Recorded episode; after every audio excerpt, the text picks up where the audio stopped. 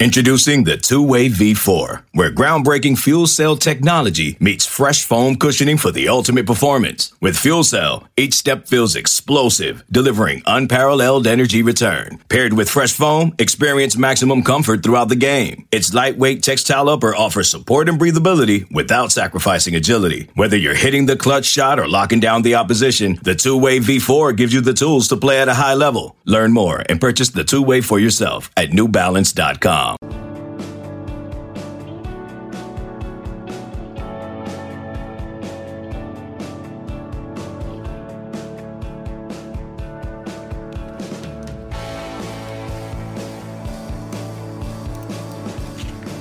And welcome in Late Kick is live. It is Thursday night, January 28th, the year of our Lord 2021. We have got a jam packed show. I called it earlier today on Twitter, potentially the most balanced show that we've had since we've been here, which has been almost a year now, we're going to talk about. Um, I mean, what, uh, Colin? We're talking recruiting a little bit tonight. We're talking scheduling. We're talking hiring. We're talking predictions, and we're all doing it in the same show. So again, anyone out there who is daring to tell you that it is the off season and therefore dead season with no content.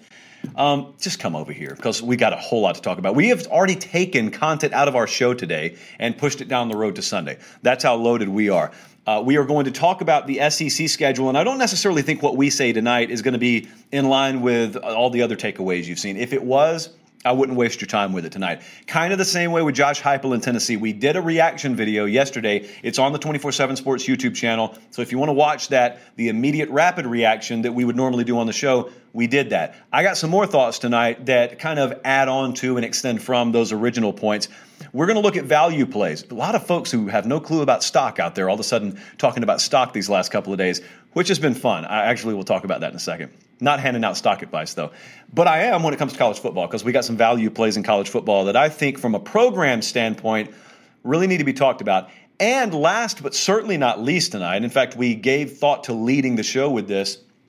There was big news in the world of recruiting today. Now, if you've watched Late Kick, we do dabble in recruiting, but we normally talk about it from like this really wide 50,000 foot view. We don't really zoom in on individual players, individual programs, only because I want something that interests most to all of you instead of just one little segment. However, I'm going to talk about something Georgia did today. And that's because it has a big ripple effect. When we talked about Sark to Texas, I said this is going to have a ripple effect throughout the sport. I think what Georgia pulled off today you know, not in the next year, but eventually is going to have a big ripple effect because I think they're finally figuring some stuff out there. I think there may be some statements about Georgia that have been true in the past that may not be accurate in the future. So we've got a lot to get to tonight. And I was talking to you earlier, some of you online and uh, on Twitter and in the email inbox. Uh, if you've watched all the goings on on Wall Street right now, there are a lot of people up in arms. There are a lot of people who are just shocked and stunned. And GameStop, man, I thought they were closed. Nokia, AMC, like, where's all this stuff coming from? So it's been really fun. For us, it's been really fun for a different reason, though. So I've been watching this, and I've just kind of sat back. I don't own a single share of stock probably need to change that, but I don't own a single share of stock. I'm not really interested in that so much as I am the greater dynamics in play. And so I've sort of propped my feet up on the desk. I've sat back and, uh, you know, Director Colin and I, we can chuckle at this for a different reason. Because Director Colin and I, uh, really, you know, we run late kick. We don't have a huge team of 50 production types here. So we kind of run late kick by ourselves. But we've experienced a lot of what you guys out there who have been brave enough to put some skin in the game are experiencing. Um, when you remove artificial barriers from what otherwise should be kind of a free market, whether it be financial or media, it rubs a lot of establishment types the wrong way. And the reason I say we've been chuckling is because we've experienced this. We came here and we launched Late Kick on the 24 7 Sports Network uh, less than a year ago. And we've done incredibly well. We've exceeded virtually every metric and expectation that we had. But the proliferation of new content into the digital media space, it rubs some folks who were more establishment media types the wrong way. And I'm not being disrespectful about it, but I talked about this about three weeks ago and uh, uh, got a fair amount of traction on Twitter. And a lot of you had comments about it, or I wouldn't be wasting your time talking about it right now. But the reason I want to bring it up is because I have to credit you, because you are the new marketplace. Once the barriers are out of the way, you are the deciding factor, which is the way any market should be. And so I talked about it the other night, and I didn't mention any name. I didn't mention any company. I didn't mention any topic, but yet in classical form, hit dogs usually bark the loudest. And so some of the folks who I absolutely was describing got bent out of shape because they just assumed I was talking about them. And in many cases, I was. They're not bent out of shape because you're wrong. They're bent out of shape because you have a voice. They're bent out of shape because I've got more power in my hand right now holding this iPhone than NASA had when they put a man on the moon 40 or 50 years ago. And right now, the barriers that used to exist in the world of sports media, twofold. Number one, it used to be distribution, that was the name of the game, and overhead. If this were 1995, Colin and I couldn't be doing late kick here. We couldn't be here, period. This studio wouldn't be here. There'd be no point because YouTube didn't exist. Facebook didn't exist. The able to, ability to stream digitally didn't exist. You used to need to have this great big studio or a radio studio, so million dollar studio, and you used to have to have syndication deals. If you were going to watch me in Spartanburg, South Carolina, and your cousin in Tupelo, Mississippi was also going to watch me, someone needed to have brokered and signed a syndication deal. Otherwise, it couldn't happen. Well, now with this thing called the internet and all this technology that you hold in your hands or you got in your lap right now or you're watching via over the air on your TV screen, all of a sudden you don't need it anymore. And therefore, the need for that distribution network and the need for that overhead, it's out the window. Now, the downside as the establishment types would tell you in our business, is it's let a lot of crap in the room. And it has. There is a lot more saturation, and a lot more people have voices. And they would tell you some of these voices aren't worth anything. They don't need to be in here. Well, yeah, that's true. There are downsides to evolution and change. Certainly there are. But if you've ever been in a swimming pool, it doesn't matter how many times you put the bowling ball on the surface of the water. It's going to go to the bottom, and it doesn't matter how many times you put the helium filled balloon on the bottom of the pool, it's going to float to the top, just like cream will eventually rise. Here is what rubs some establishment media types the wrong way the removal of those barriers has allowed some talented folks who otherwise wouldn't have had a shot because they didn't go to Northwestern, they don't have a classic J school degree, to get in the space and to compete heads up. Technology has leveled that playing field a lot. And here's the beauty no longer are those artificial barriers what really control things. You control them. It's you. And if you like product A more than product B, it doesn't matter if product B has been around for 30 years and product A pulled up on the scene three months ago. You get to decide if product A or product B survives or sinks. So, when you want to know why I ask you all the time, what do you want to hear? What do you want us to talk about? And you want to know why I thank you every show? It's because I at the very least, am of the understanding that you quite literally are the key to our survival and the only reason that we get to do what we do. And I don't care if anyone else appreciates it, I appreciate it. So that's the lens through which I have viewed all the Wall Street drama over the past few days. And uh, as usual, we really appreciate you letting us do, in some small way, what we get to do for a living here. Let's dive into this. So, we're going to go a number of different ways tonight. Uh, Tennessee has hired Josh Heupel. As I said, we've already done a full reaction video on it, but it's been about 36 hours now, so I want to revisit it. Tennessee fan and non-Tennessee fan who just watches the show, how are you feeling about it now? Has your has your opinion changed? Has your mood changed at all? You know, if you watch Late Kick, uh, and we've been through quite a few coaching hires together now, you know that we kind of resist doing the classical grading of a new hire. We don't really handle it that way. I certainly have a lot to say, but I don't do the this is a home run or you know this is a failure, a B minus, that sort of deal. And the reason that I changed that philosophy a few years ago is just from the simple realization that there are so many additional moving parts in these equations, some of which a head coach is not really going to have firm control of. So you can be the best in the world. If you get hired into a toxic environment, it's probably going to put a pretty low ceiling on what your potential is. But that whole philosophy of not grading the hire to begin with, it doubly applies here. Because here is the reality. And this is where we just got to be real with each other. None of us knows what the future holds when it comes to NCAA sanctions for Tennessee.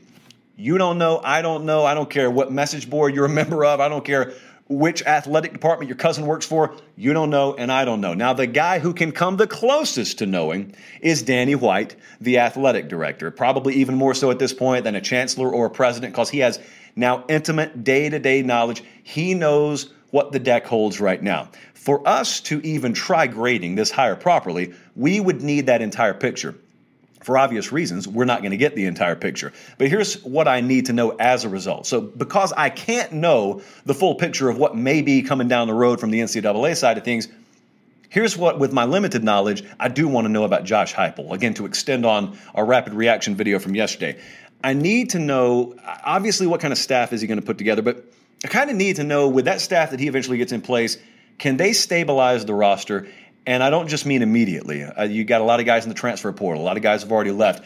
I'm talking about 2021, 22, when we get to 2023. Let's kind of use that two to three year down the road thinking. What's the roster they're going to look like? I mean, is it like dragging people over broken glass to get them to want to play for Tennessee? You're going to have just a, a, revolving door of the transfer portal, or are you going to be able to convince the right kind of guys to play, build a solid nucleus? It's not going to be Alabama or anything like that, but build a solid nucleus and win the transfer portal and maybe get creative with name, image, and likeness to where in 2023, things aren't nearly as dire, maybe even with sanctions in place, as you thought they would be. Number two, or three, I guess, is the offense going to click? I mean, if you're bad, Eh, eh, but I heard Bud Elliott say this the other day. He's dead on the money. You can't be bad and be boring. That be one or the other. You can be good and boring, and they'll they'll go for it all day. If you're going to be bad, at least make it interesting. At least go down firing. No one wants to see you run I formation on third and 17 down four touchdowns. No one wants to see that. So He's an offensive guy, is Josh Heupel. You got to imagine if there's nothing else they specialize in, at least they'll specialize in that. And then here's the fourth one. This kind of has very little to do with Josh Heupel. It's a Danny White thing, the athletic director. Can he overturn the topsoil? There are a lot of elements involved at Tennessee that have been part of the reason that they are where they are right now. This was not just a Jeremy Pruitt thing, because if you're going to look me in the eye, and to be honest, if Jeremy Pruitt's representation's listening, here's some free advice for you. If you were looking me in the eye and you're Tennessee and, and I'm Jeremy Pruitt, I guess the lawyer's sitting over here somewhere, and you were to tell me this is all your fault. You didn't run this thing. You let things get out of control. I would say to you, okay, well, um, where was the oversight? To where you let me apparently run this program single handedly into the ditch with no institutional control. Um, isn't that sort of in your wheelhouse? Isn't that sort of above my pay grade? Shouldn't there be checks and balances in place where I'm not allowed to run things off the rails? But as we always talk about, it's a lot easier to blame someone else than to blame the mirror. So now we got a new athletic director in town. He's got to overturn the topsoil. Whatever was the cause of the problem, you got to fix it. Whichever people are in the room that don't need to be in the room, you got to get them out of the room. So if the answers to those questions are yes, if we get a good hire in there that can stabilize the roster, offense does click, uh, Danny White can overturn the topsoil. The fan base remains engaged is another key aspect. If all those things happen, then the long view could make it such that even if sanctions are handed down, we're in a lot better place two or three years from now than we thought we would be. And that's the key question. I know we're talking about schedule later, so everyone wants to know what's Tennessee going to be in year one. I want to know what they're going to be in 2023 because that takes into account whatever the NCAA is going to do. Now, we can keep our fingers crossed that it sounds a lot worse than it is, but if the expectation becomes reality, what are they going to be in 2023? Because you could deal down the same set of sanctions, and scenario A versus scenario B could look radically different based on the quality of the hire that was just made. And then, and only then, will I really feel comfortable putting a grade on the hire of Josh Heupel. Moving right along.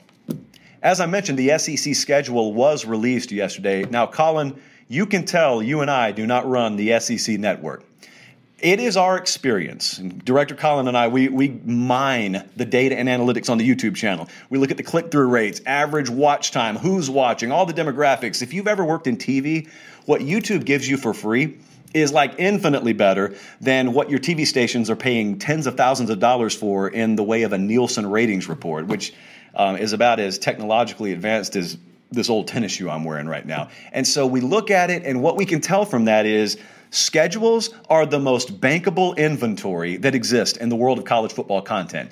Everyone loves schedules. There's not a person when you say, hey, I got a new schedule over here, that turns away. You may not care about the head coach of Tennessee. You may not care about who Ed Orgeron's hiring for defensive coordinator. You care about who they're going to play in week two. And so the SEC network did not handle it the way we would. I mean, Director Colin is showing you what I think is one of the most precious artifacts in the history of this sport. If you're listening on podcast, he is showing the helmet grid schedule. Number one, if you didn't have a printout of this on your fridge every year growing up, I don't know how southern you really are. Number two, I'm going to give you some quick thoughts here. So they dropped it with 24 hour heads up in the middle of January on a Wednesday afternoon. I would have strung this out over four months. I would have made you suffer because I knew I had you. And if I owned SEC Network and ran that thing, we would have had a week one special that lasted one hour, not an entire schedule special that lasted one hour. So, as usual, and if you're listening on podcast, this is one of the times where there is an added visual element that you probably need. But again, you can Google this SEC helmet grid schedule. It should be your background as far as I'm concerned. It looks like Alabama's got an easier schedule in the West, and it looks like Georgia's got an easier schedule in the East. And the reason for that, friends, and it repeats year over year, it's the most obvious reason in all of sports they cannot possibly play each other. Therefore, by default, if you are the best in your division and cannot play yourself and everyone else has to, that is one more added, extremely difficult game on their schedule that's not going to be on your schedule. That's the hidden reward for being so good. Aside from winning championships, you don't have to play yourself. Spring game not included, which hopefully we get to see this year. So now that that's out of the way, Arkansas's got to do something. Arkansas their scheduling philosophy is an issue. Trey Biddy, who runs the Arkansas site and does an excellent job over there, has his own YouTube video product that I would recommend you check out. Trey Biddy put on Twitter the other day or yesterday when the schedule was released a really good point. And if you haven't looked at this schedule, I mean, I had to write it down so I could remember this. If you haven't looked at the schedule, what I'm about to read you, you won't believe. You'll think I'm misspeaking, and you will have to go see it for yourself to believe it. Arkansas only plays two SEC games in Fayetteville the whole year. So they play eight total, only two of them are actually on campus at home. They play Texas A&M in Arlington, and then they play Missouri in Little Rock. And so these are previously agreed to neutral site deals, or in Arkansas's case, they play a home game in Little Rock most years. And so I, listen, again, this is voluntary, so I'm not feeling sorry for them. I know the SEC knows about this, though, but the way that they condense these home games, Arkansas's first conference home game is week seven. Their second and last true conference home game is week 10. There's a bye week in there, too. So, I mean, they get Texas at home, they get some non conference games at home, but I listen, that's that is a true competitive disadvantage because I, I, don't care if it's it's labeled a neutral site or it's labeled uh, a, a home game, but it's in Little Rock. Bottom line is, you're packing up and going on the road, just like you would if you played at Memphis or if you played at Oklahoma State. I mean, you're going on the road. And so they are voluntarily going on the road two more times than uh, LSU is, for example. Uh, Missouri was a sneaky winner, I think, in this whole deal. Missouri's biggest games are Texas A&M, so that's very difficult. That's a cross division opponent that you don't play every year. You got A&M, you got Georgia, you got South Carolina, you got Florida, and you got Arkansas. That's not an easy schedule at all, but having said that, you know you got to play those teams. The question was, when are you going to play those teams? Here's why this schedule was sneaky good, and Missouri is kind of a sneaky winner. It's not who they play; it's when do they play them. Missouri plays Texas A&M. A&M plays Alabama the week before that. Missouri plays Georgia. Georgia plays Florida the week before that. Missouri plays South Carolina. Carolina plays Florida the week before that. Missouri plays Arkansas. Arkansas plays Bama the week before that. The only premier opponent that the Tigers play all year that does not have a major opponent teed up the week before is Florida. Florida plays Samford uh, the week before. So Missouri, listen, the cards fell as best as they possibly could. Now, as you look in totality at the old helmet grid schedule, I know that it's tough. And I know that it's an adjustment to the senses and the eyes to see the cupcake games show up again. I saw Brad Powers, uh, who, who, whose opinion I really respect in the odds making world, said if Alabama and Mercer, if all you did was take their true power rating, we would have Alabama as a 72 point favorite over Mercer. And as you see, Alabama does play Mercer this year. It's tough to see the cupcake games show up again. I know that. I will say, as critical as people are of this, and as much as I would love to see things move to at least a nine game conference schedule, I'm trying to tell you guys, with the way the current college football playoff conversation has evolved, you are not providing the powers that be in the SEC one ounce of motivation to change. Because if you're going to keep telling folks, oh, all wins are equal, all losses are equal, there's zero motivation. When you know you got the toughest conference schedule in the land, there's no motivation to add more difficulty and more hurdles onto the schedule. If you've got, for instance, the Texas A&M Aggies losing one game, and that's to the eventual national champ, And then you got folks saying, "Well, Cincinnati's got no losses, or so so they should be ahead of Texas A&M." Like if that's the conversation at the end of the day, if you got a lot of people legitimately pushing for that, and the value of a loss is just equal, it's apples to apples, no matter what conference you play in, and no matter who you played this year. Why in the world would I ever voluntarily make my schedule tougher? The answer is I wouldn't. Okay, it would be good for me, but I don't run the SEC. Greg Sankey does. Having said that, I will at least offer you a little bit of solace in the fact that pre Iron Bowl week, it used to be Cupcake City. It was it was sponsored by an actual pastry somewhere in Birmingham. Well, now Alabama plays Arkansas the week before the Iron Bowl. Auburn plays at South Carolina the week before the Iron Bowl. Uh, that's about as good as I can do. Those are my takeaways from the SEC schedule. Obviously, the good Lord created the months of May and June and July for us to continue to talk about this. So it's January. We've still got a lot more to get to. Okay, picture this. It's Friday afternoon when a thought hits you. I can spend another weekend doing the same old whatever, or I can hop into my all new Hyundai Santa Fe and hit the road. With available HTRAC, all wheel drive, and three row seating, my whole family can head deep into the wild. Conquer the weekend in the all new Hyundai Santa Fe. Visit HyundaiUSA.com or call 562 for more details. Hyundai, there's joy in every journey. This episode is brought to you by Progressive Insurance. Whether you love true crime or comedy, celebrity interviews or news, you call the shots on what's in your podcast queue. And guess what? Now you can call them on your auto insurance too with the Name Your Price tool from Progressive. It works just the way it sounds. You tell Progressive how much you want to pay for car insurance, and they'll show you coverage options that fit your budget. Get your quote today at progressive.com to join the over 28 million drivers who trust Progressive. Progressive Casualty Insurance Company and Affiliates. Price and coverage match limited by state law. Investment has been the name of the game in the social media world, and it's just, it's, it's filtered out into the regular world. I mean, a guy on the street corner right now is asking, you, hey, investment, man. You got any stock tips for me? Well, uh, no, we don't do that on this show. However, I think there are some very undervalued brands right now and teams in college football. I had to whittle this down because I get aggressive. I am an eternal optimist in the offseason. I always want to find the path. I got 37 teams right now that I think could win the national championship this year. So I cannot tell you what the next GameStop is going to be, but I do think I can tell you a few teams right now that if you want to sound smart come December, and not just 2021, but 22, 23, 24, these are probably the programs you want to keep a little bit of an eye on. Let me start with Penn State. We hadn't talked about the Nittany Lions in a few weeks. The last four years before this last year, so uh, 15, 16, 17, or 16, 17, 18, 19, Penn State's win total in those four years leading up to this past year, which was a debacle, and we'll talk about it in a second 11 wins, 11 wins, 9 wins, 11 wins. Then they go 4 and 5. It was the COVID year, obviously. Now, 2020 had disproportionate impact program to program. We have well established that on this show. We do not believe every program was impacted equally. There is no metric. I cannot quantify it for you. I'm just telling you, when I watch a program go from 11 to 11 to 9 to 11 to 0 and 4 to start the year, I don't think that would have happened in a normal year. That's just my guess. I could be wrong. That's just my guess. However, there were other things going on there too. I mean, James Franklin had family issues behind the scenes that were kind of, it was well enough documented to where Penn State fans are probably aware of it. I'm not making excuses. I'm telling you this is probably a contributing factor. They had a new offensive coordinator in there. Worst possible time. No spring ball. Kirk Ciarrocca ends up not working out. You got Mike Yurcich in now. A lot of experience back. A, hopefully a full spring to integrate his philosophy into Penn State football and offensively there. James Franklin, I believe, turned down the Tennessee job. I know Danny White wouldn't tell you that, but I believe the Tennessee job was James Franklin's if he wanted it. He turned it down. Again, that's my opinion. Not coming in a press conference anytime soon.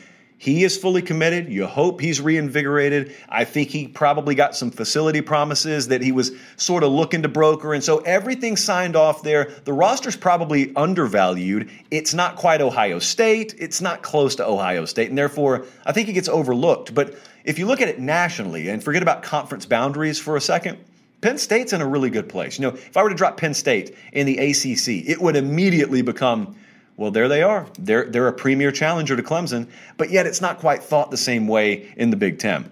Another program that I'm looking at is Oklahoma. Now, Oklahoma, it's a little more high profile program here, so it's already worth a lot. I still think the Sooners are undervalued. The immediate return is there because they could win the national title this year. Like they're a, probably as legitimate a contender this upcoming season as they have been at any point under Lincoln Riley there. They have overhauled their philosophy. I could contend they were playing better defense down the stretch than both teams that played for a national title. They weren't as good a team, and even though they got hot in the latter portion of the year, I don't think they were ready to contend quite yet with Buckeyes or Crimson Tide, but I do believe they were playing better defense. Now, I just want to pause for a second because I'm going to talk about this in relation to Georgia in just a few minutes. Did you think I would be saying that three years ago? I'm not telling you they were better than either one of those. I said they were playing better and higher quality defense than either one of those at the end of the year. Did you ever think you were going to hear that? No. Well, when we talked about Oklahoma back in the spring, and I said, hey, I think they're going to eventually be a legitimate national title contender because they're going to play better defense, I got some pushback. And that's because you hadn't seen it before. But what I said, and the point I made is, there's no motivation for really smart coaches to continue doing the same thing when they're not getting good results. So Lincoln Riley had already made changes. He had already brought Alex Grinch in. They had already started to radically overhaul their defensive roster. You just hadn't gotten immediate results, so everyone kept on saying, well, Oklahoma will never play good enough defense. No, they hadn't played good enough defense, but now they do. You know what else they have this year? A returning quarterback, a ton of talent returning all over the place. They'll have their best team, I think, under Lincoln Riley this year. So they're a football team that is already an elite power, but now the competitive balance is there to where that's a really good value play, not to make the playoff, but to potentially win a national championship. Now, Oregon is in a conference whose appearance drags them down. And I think we all understand the dynamics in play there. That's why Oregon's kind of got to operate in a national approach. They recruit already at a national approach. That's the word I want to focus on here. When I mention Oregon, you probably immediately think, um, Okay, good story this past year. Won the Rose Bowl the year before. I don't take them as seriously as a national contender because why? Wait for it, wait for it. They're in the Pac 12, and no Pac 12 team can do this or that. Um, I don't think about teams like that. Oregon is a tick or two, obviously, off the national pace, but Oregon's also recruiting at equal to or higher levels than a lot of teams that may be a little bit ahead of them in that national landscape. Do you understand? Because I don't think some people do. You understand how elite their recruiting operation is right now? They're sitting at number six, not in the Pac 12, in the country, and are probably going to rise. We got signing day coming up less than a week from now, which will be live here in the studio. Hey, Oregon's not done. I got news for you. Oregon may finish higher than number six. They are currently rated higher than the likes of Texas A&M, USC, which having a good year, the Trojans are, Notre Dame, Oklahoma, Florida, North Carolina, like all these programs are thrust into the mainstream conversation. Oregon, maybe not so much because of the affiliation conference wise. Hey, they're recruiting better than those programs are right now. And they're obsessed with it. I, that is the name of the game there. Recruiting, they are obsessed with. It is a constant 25 hour a day operation at Oregon. I know exactly what I just said. So, because of that, they are going to possess a talent roster that's not going to allow them to fail. And they're getting quarterback answered, hopefully, in this class. Now, Ty Thompson's already rated high. Uh, a little birdie told me there are some people out there that still believe he's underrated believe that fifth star should be next to his name and believe it should be Ty Thompson that's inserted right there in that discussion as top quarterback in the country or right there with the Drake Mays of the world, for example, Caleb Williams of the world. So, hey, for their sake, I hope that's true. I don't claim to be a scout here. I just know a few of them. But Oregon, keep an eye on the Ducks and also Texas A&M. Now Texas A&M was right there in the playoff conversation this year, but Texas A&M has either the good fortune or the misfortune depending on your perspective of hiding in Alabama's shadow as they've grown into an elite college football power. Everything's there, though. Now, I've, I've talked a lot about Texas A&M. I believe everything is there, and the only real hurdle is subconsciously everyone knows I'm not going to buy into them until they get over Alabama, and Alabama they got to play them every year. So as long as Nick Saban's there, can't really take the Aggies seriously. Uh, well, I can. I mean, I'm a believer that eventually Jimbo can get that program, and maybe he already has, to a point where they don't need to win the West or the SEC to make the playoff. And uh, if you don't believe that, or if you're not a fan of that ideology, the last thing in the world I would advise you to do is support college football playoff expansion. Because truth be told, that's probably the only thing keeping multiple SEC teams, like for instance Texas A&M, out. If you evaluate this program, everything is there. Don't be the person that gets shocked when A&M makes the playoff. Don't be the guy who looks around and says, I knew they were decent, but man, they kind of came out of nowhere. No, they haven't. They've built the right way. Their infrastructure's in place. Their recruiting operations in place. They've beat Alabama straight up on a couple of guys. I mean, McKinley Jackson last year, they beat Alabama straight up for him. And that wasn't some Texas kid where they had an inherent advantage. Like they they went into, I think it was Mississippi, beat Alabama straight up for them. They've won some recruiting battles. They're doing a really good job there. They've built the nucleus inside out. They got depth along the lines of scrimmage. They got to get better on the perimeter at wide receiver, and they got to get the quarterback in there. And uh, listen, that's not insurmountable. Haynes King on campus already may be the guy at quarterback, is what I'm saying. So it's not like we're trying to look look far and wide for a potential transfer. King may be the guy, and if he is, A&M's going to be right there. That's not that's not a program that even Alabama is just going to bully and you know push off the street. Uh, that'll be a lot more like those classic LSU battles of years past if they get quarterback figured out. If they don't, it's 52 24 time every single year. But those are some thoughts on uh, good college football investments right now. I want to wrap up the show by talking about Georgia. Here's you a clean end cut, Colin. We don't talk recruiting a whole lot on the show at a micro level, but we got to right now. It was a huge day for Georgia. We rarely do this, but I'm doing it, and I'll tell you exactly why I'm doing it. And by this, I mean talking about an individual recruiting battle. So here's the quick who, what, when, where, and why. Here's what happened today. So Gunner Stockton, who was recently committed to South Carolina, he decommitted. He is, in my opinion, the top overall quarterback in the 2022 class. I think we may have him rated there actually. Uh, he's, he's obviously the number one dual threat guy in the 2022 class. He committed to Georgia today. He's out of Rabun County. All right, he's 6'1, he's 220. That's the key, though. The why at the very end here, why is this important? That's the key. So when this happened, like a lot of people thought Mike Bobo was the reason he committed to South Carolina. Mike Bobo's at Auburn now. Maybe this is how Bryan Harsin makes a splash and he gets Gunner Stockton. That wasn't what was happening behind the scenes. I was listening to Rusty Mansell and Jake and Kip and the guys over at Dawgs 24/7 talk today on the podcast and it was the day that he decommitted from Carolina, that he was in contact with Georgia and said, "Hey man, I I'm talking to you, Kirby Smart. Like I, I think I'm leaning there. I don't know if I want any part of this Auburn deal for whatever reason. I'm, I'm not in his head. I don't know, but the why is important. So I want you to think about something because the reaction today was stark. You had Georgia fans who were over the moon excited about it, and then you had fans of other programs who uh, had a wide variety of reaction. You know, some people were impressed, but here's what I got a lot of in my inbox, and I didn't really answer many of them because I plan on answering them here. Some people laughed, and there were a lot of these reactions. It was either, well, there goes another future wasted talent at quarterback, late round draft pick, or, well, Kirby Smart can't develop quarterbacks, or, uh oh, two five star quarterbacks on campus at the same time, him and Brock Vandagriff. Where have we seen that before? Look, if you got doubts about whether Georgia can properly harness elite talent at quarterback, or if they can develop elite talent at quarterback, I can get on board with that. I know where that comes from some healthy suspicion about this whole deal, that's fine. But there's a difference between thinking that and saying things like Georgia can't develop quarterbacks. There's a difference between saying that versus thinking, oh, I just have some doubts. Because when you say they can't develop quarterbacks, that's where I got a little bit of a bone to pick because that sounds a whole lot like the crowd that not too long ago was saying Oklahoma can't win in the playoff because Oklahoma can't play defense. You were wrong when you said that. Oklahoma wasn't playing good enough defense. Georgia hasn't developed quarterback good enough. But here's the thing about smart people sharp, smart football people have no incentive to remain the same if their current effort is not producing results. And so Kirby Smart's not stupid. Look at his last name. Kirby Smart's not stupid, just like Lincoln Riley at Oklahoma wasn't stupid.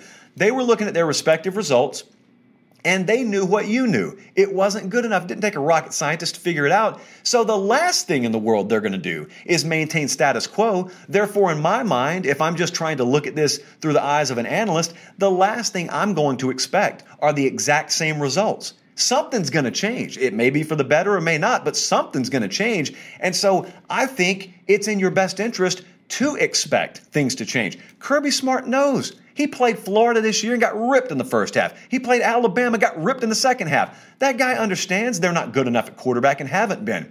It could be that he already pressed the right button, and maybe his name is Todd Monken, and take taking away spring this year just kind of knocked over those bowling pins, and it, they weren't able to do what they wanted to do this year with JT Daniels and, and, Jamie Newman transferred out. But it may be that he's already come to that realization. You're just going to have a delayed year gratification on that because they haven't really been able to structure it the way they want to.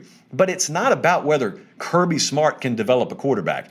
I got news for you. Nick Saban's never developed a quarterback. But what Nick Saban has done is installed the proper philosophy and cast the right vision. And here's the most important part hired the right people who are experts in that field. Steve Sarkisian would be the perfect example at Alabama. Maybe Todd Monken, I'm not saying they're equals, but maybe Todd Monken is the perfect example of that at Georgia. And if that's the case, then this could end up being one of the very biggest recruiting wins in the history of Kirby Smart's tenure at the University of Georgia. And I'll tell you twofold why. Number one, Gunner Stockton is just extremely good. Uh, and a guy can throw it a million miles. He's not 6'4", 220, but he's got an incredible arm, incredible arm talent, high football IQ, still obviously room to fill out physically. But here's the second part, and this is a case by case basis. Caleb Williams in this year's quarterback class fits this description. There are some guys that are just magnetic and other players gravitate to. And this kid fits that description in spades when they got him to verbally commit today, you might as well have gotten about half a dozen other offensive talents and maybe even defensive talents to commit to Georgia along with him. They didn't all do it today, but I'm telling you, they probably locked up half of their 2022 class when they locked him up. And the final thing I want to address is some some folks get defensive when this happens, and they'll say, "Well, you know, recruiting, he'll he'll probably just decommit." Uh, no, he won't. No, he won't. Decommits happen all the time that kid's not decommitting from Georgia. And if anyone wants to challenge me on that, it's not that it's a certainty, but I would very comfortably wager that come signing day in 2022, he's in Athens. That's one I feel pretty confident in. So I just want to put it on the record because this is probably a video that we're going to reference several times leading up to the season. Just because you haven't done something doesn't always mean you won't be able to, especially when you have the coaching staff and the roster to do it. Now you just got to press the button. I think Kirby Smart philosophically has pressed the button, and now you're finally getting the kind of talent roster that's a reflection of what you would get had you already pressed that button. One of the first pieces of feedback I saw from this kid, Gunner Stockton, today when I was reading over on the Dawgs 24 7 board, I heard him say, You know, I watched them and especially when Daniels was inserted into the lineup, I really saw them do what previously they hadn't been willing to do, stretching the field vertically. That perfectly fits the kind of player I am. Well, uh, if he sees that, that's the most important set of eyeballs because he's a kid who's going to be on the field one day. So you got Brock Vandagriff coming in this class, five star in his own right, uh, five star caliber. You know, let's not play semantics there with 33, 32, whatever. And then you got this kid, five star caliber for next year stack as much quarterback talent on top of each other as you possibly can, and then let the chips fall where they may. Had they not done that this year, they would have never had JT Daniels on campus. So keep doing it. I don't think both of them are going to be there four years from now. Both of them don't need to be there four years from now. That's the name of the game in college football, 2021 and beyond. Find as much talent as you can, especially quarterback, stack it on top of each other, put the appropriate pieces and coaching personnel around them, and let the chips fall where they may. So I guess I'm buying Georgia football too.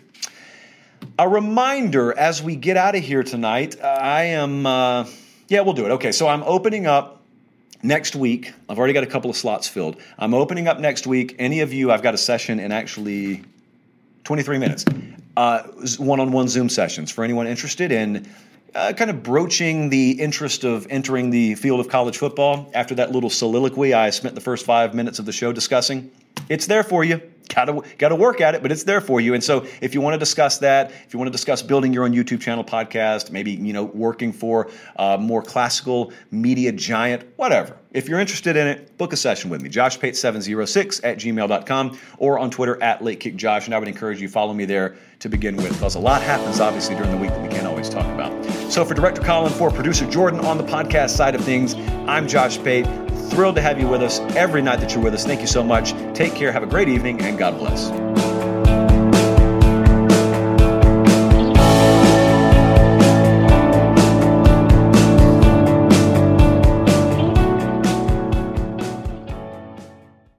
You can now relive the best moments of the UEFA Champions League 24 7.